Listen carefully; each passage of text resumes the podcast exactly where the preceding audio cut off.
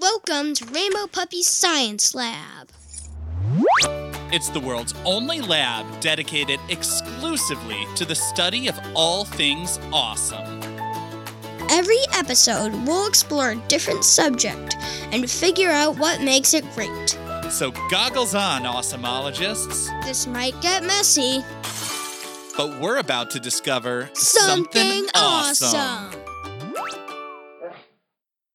Hi, and welcome to Rainbow Puppy Science Lab. I'm Atticus. And I'm Kyle. As a parent and teacher, I always want to make sure we're learning. But as a kid, I want to make sure it's always something fun. Like this week, we're going to talk about video games. If you recall, at the end of last week's episode, we shared two stories and challenged you to try to tell truth from fiction. It's a little game we like to call Fact or fake? Here's your first story. Video games like Pong, Super Mario Bros., and Pac Man are not just for kids, they're fine art. Museums, including the Smithsonian American Art Museum and the Museum of Modern Art in New York, have exhibited video games as art. Or an entomologist, that's a scientist who studies insects, created Pokemon as an educational tool to teach kids about taxonomy or naming systems, as well as scientific concepts like evolution. So there you have it two totally cool bits of trivia. One of them is an absolutely amazing, totally true fact, but the other is just incredible, meaning it's not credible because we made it up. If you need a moment to think about it, that's okay. Which seems too good to be true? Pause the show if you need to. We'll be right here when you get back. Time to reveal which is true and which is false. Drum roll, please. Dad, that sounds like game over. It's fine, I'll restart. Now, the true story was that video games are an art form and have been recognized in several museums, including the Smithsonian and MoMA. There are several types of artists involved in video game development, including concept artists, writers, and animators. If you thought Pokemon was developed for educational purposes, you weren't too far off. Satoshi Tajiri, the creator of Pokemon, did collect bugs as a kid, and other kids actually started calling him Dr. Bug. But he was never a professional entomologist. Pokemon was actually developed because Satoshi Tajiri grew up exploring nature and he wanted to create a game that would give city kids that sense of awe and wonder looking at different creatures. He created pocket monsters. There are a lot of educational games though. Some popular games like Minecraft are actually used in schools around the world. Some schools require students to play Minecraft as a part of lessons on the environment and managing resources. And kids in a school in England worked with experts from Cambridge University to design a Bronze Age city as a way of learning history. History, eh? Sounds to me like it's time to break out Rainbow Puppy Science Lab's super advanced future technology, the Wayback Machine. Um, Dad? Great. Now, how are we going to go back and understand the past? We just need to use the most powerful processor people have ever known the human mind. Imagine this. It's 1977. A young man named Shigeru Miyamoto was fresh out of college when he landed a job as a toy manufacturer. He wanted to design toys, but he was assigned to design the cases for coin operated arcade games. He designed the cases for three games Sheriff, Space Firebird, and Radar Scope. All of them were hits in Japan, and the company decided they would make a big move to break into the American video game market. They assumed Radar Scope would be a hit in America, just as it had been in Japan. They built 3,000 game cabinets. So, what happened? The game was a flop. They sold 1,000, but left them with 2,000 arcade machines just sitting in a warehouse. Oh, that's not good. No, it was a bad situation for the young company. But what does this have to do with the cabinet designer? Well, Shigeru Miyamoto didn't just design game cabinets. That may have been his first job, but he was a creative person who was always doodling characters on the side. The company was in a tough spot. They could either give up and face major losses or try to convert those unsold game machines into a different video game and try again to make it in America. I'm assuming they decided to try again? Yeah, and with the stakes super high. I mean, they needed to hit or the America branch of the company would be shut down. They put Shigeru Miyamoto in charge of the project. Him? The cabinet designer? Yeah, Miyamoto had never developed a game before, but the senior game developers were all busy with their own projects in Japan and didn't want to go to America for something that seemed likely to fail. Miyamoto saw a great opportunity, though, and he stepped up. Because he wasn't a traditional game developer, he developed his game in a totally different way. Okay, so what did he do? Well, most of the game developers had been focused on action shooting, race cars, flying through space, and stuff like that. Miyamoto had been interested in manga and stories. He wanted his game to feel like a comic strip, and he developed characters, which was relatively rare in those days. Who were his characters? Initially, he wanted to make a Popeye game, but he couldn't get the rights, so he developed his own original characters. He took a little inspiration from King Kong with a giant gorilla, and the hero had to rescue the damsel in distress from the gorilla who had captured her. Oh, so that's how we got Mario. Well, sort of. Miyamoto created the game Donkey Kong, which was the hit Nintendo needed. Of course, at that time, the character wasn't called Mario, and he wasn't a plumber. He was called Mr. Video or Jumpman in those early days. He didn't become Mario until one day when the landlord of Nintendo's American offices came in to yell at them about the rent being late. Some of the people at the office said he looked like their character, and they started calling the Jumpman Mario after their landlord. In Donkey Kong, he was a carpenter, but when the Super Mario Brothers game came around, they had an idea for him to travel through pipes, so they decided to turn Mario into a plumber. Some other fun little details. His look came about because in the early days they had really limited graphics. Jumpman was made on a grid of pixels, and the big nose was more visible. They couldn't get detail of a mouth under his nose, so they gave him a big mustache.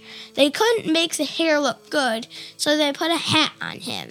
And they picked bright colors so people could see him better. So, from there, we got the biggest video game character in history? Yeah, Mario is the biggest video game character ever. He has been in over 200 games.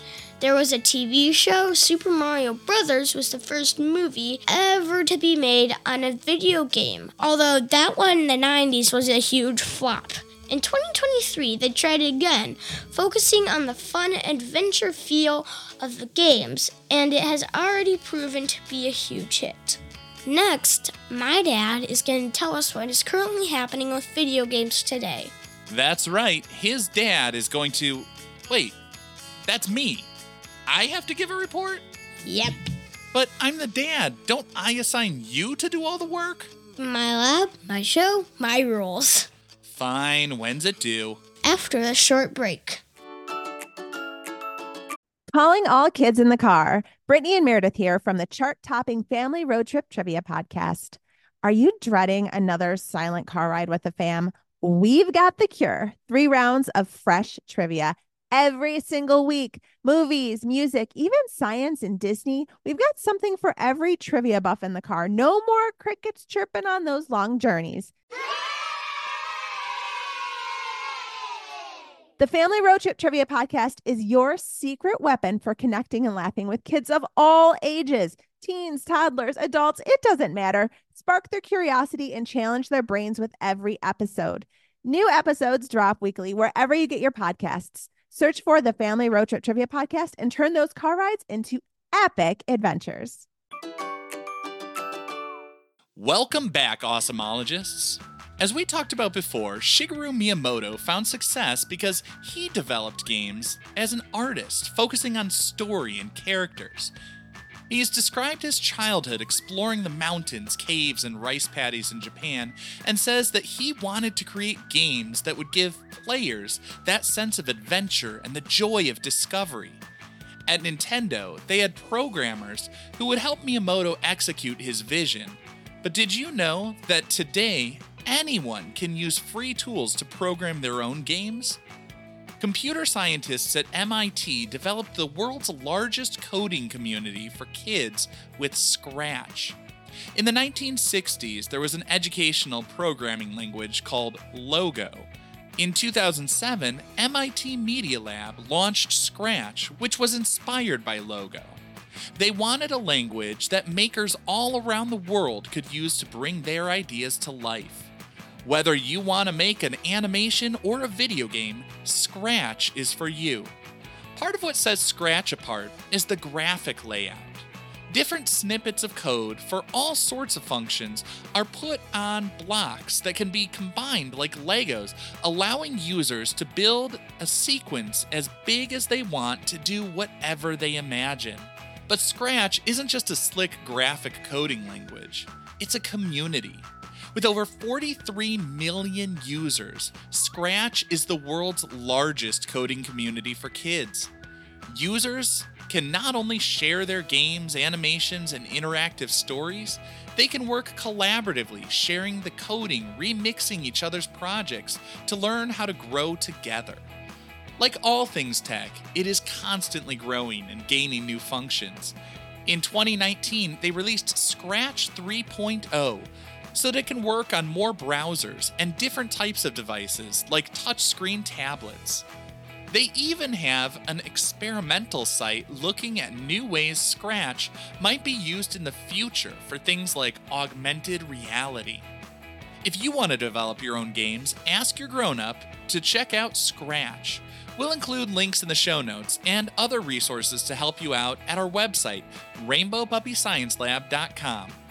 Scratch is completely free because the goal of the lifelong kindergarten group at MIT is to, quote, provide all children from all backgrounds with opportunities to imagine, create, and collaborate so they can shape the world of tomorrow. But it's still today, and so now, Atticus, let's review what makes video games so cool.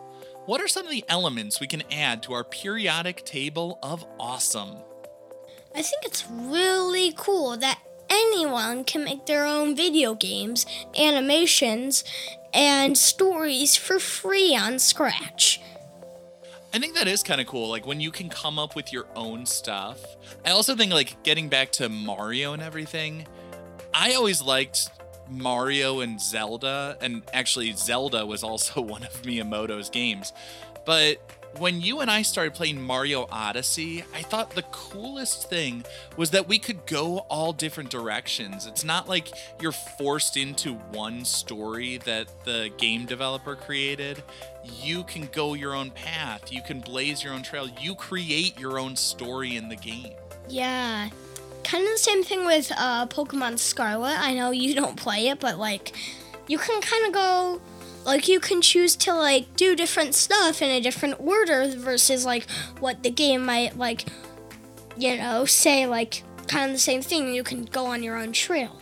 Yeah and you know as we're talking about this what i am noticing is a common thread here all we're talking about are tools, whether it's games or programming languages, they're tools that empower the users, that let the user be sort of self directed or choose what they want to do. Yes, yeah. I think that freedom of choice is a really awesome thing. Yeah. because they're not all games that have that, unfortunately.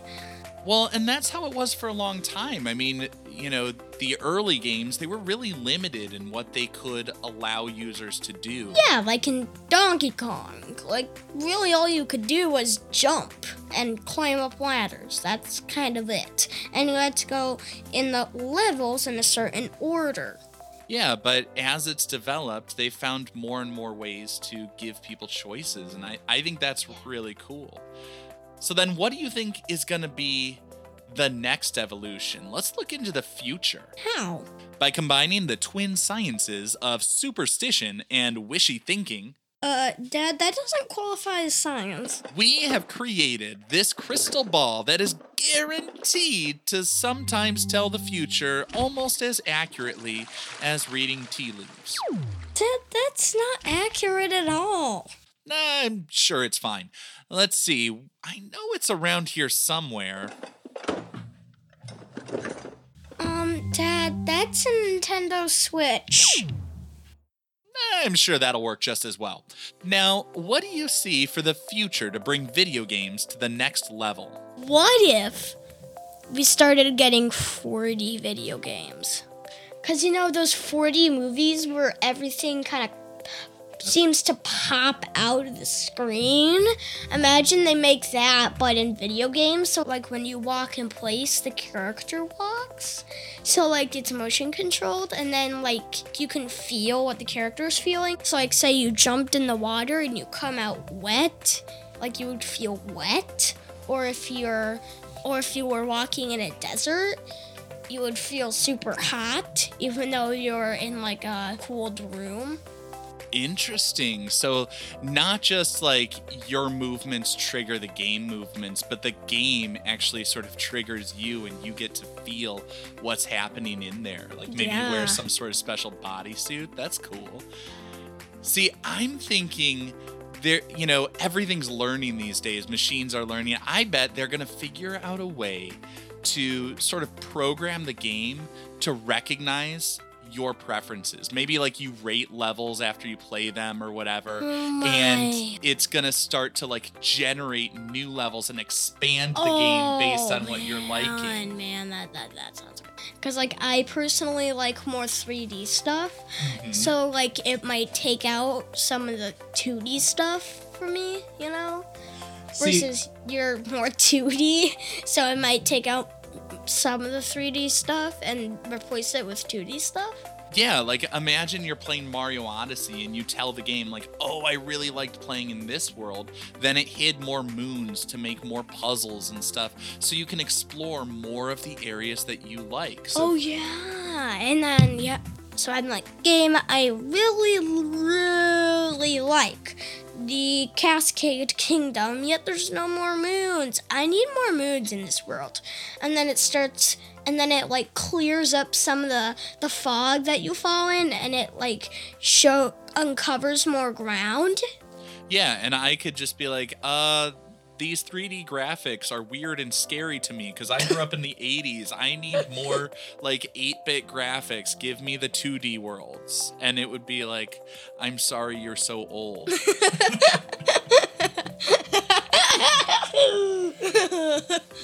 But uh, now, le- I guess time will tell if any of our predictions come true. But let's wrap up this episode with a little more reliable prognostication. That means telling the future. That's right. Let's give a little preview of next week's episode with another round of fact. Or fake. One is an absolutely amazing true fact, but the other is just silly, strange, and totally fake. So here's the first story. In 1928, Walt Disney created the world's first animation as he introduced Donald Duck in Steamboat Willie. Or, Toy Story was the world's first movie made entirely using CGI or computer generated images. It was a huge hit, but when they tried to make the sequel, the computer assets were accidentally deleted and would have been lost forever if it weren't for a newborn baby. there you have it two totally terrific bits of trivia. Tune in to next week's Small Wonders mini episode on animation to find out which is fact and which is totally fake. Thanks for listening to our show. Rainbow Puppy Science Lab is an airwave media podcast. It was written, produced, mixed, and edited by us, Atticus and Kyle.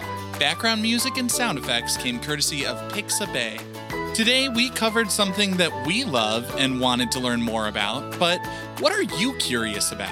Ask your grown up to head over to rainbowpuppysciencelab.com to find some fun experiments and activities you can try. While you're there, tell us what you like and what you're curious about. You might just hear it in a future episode.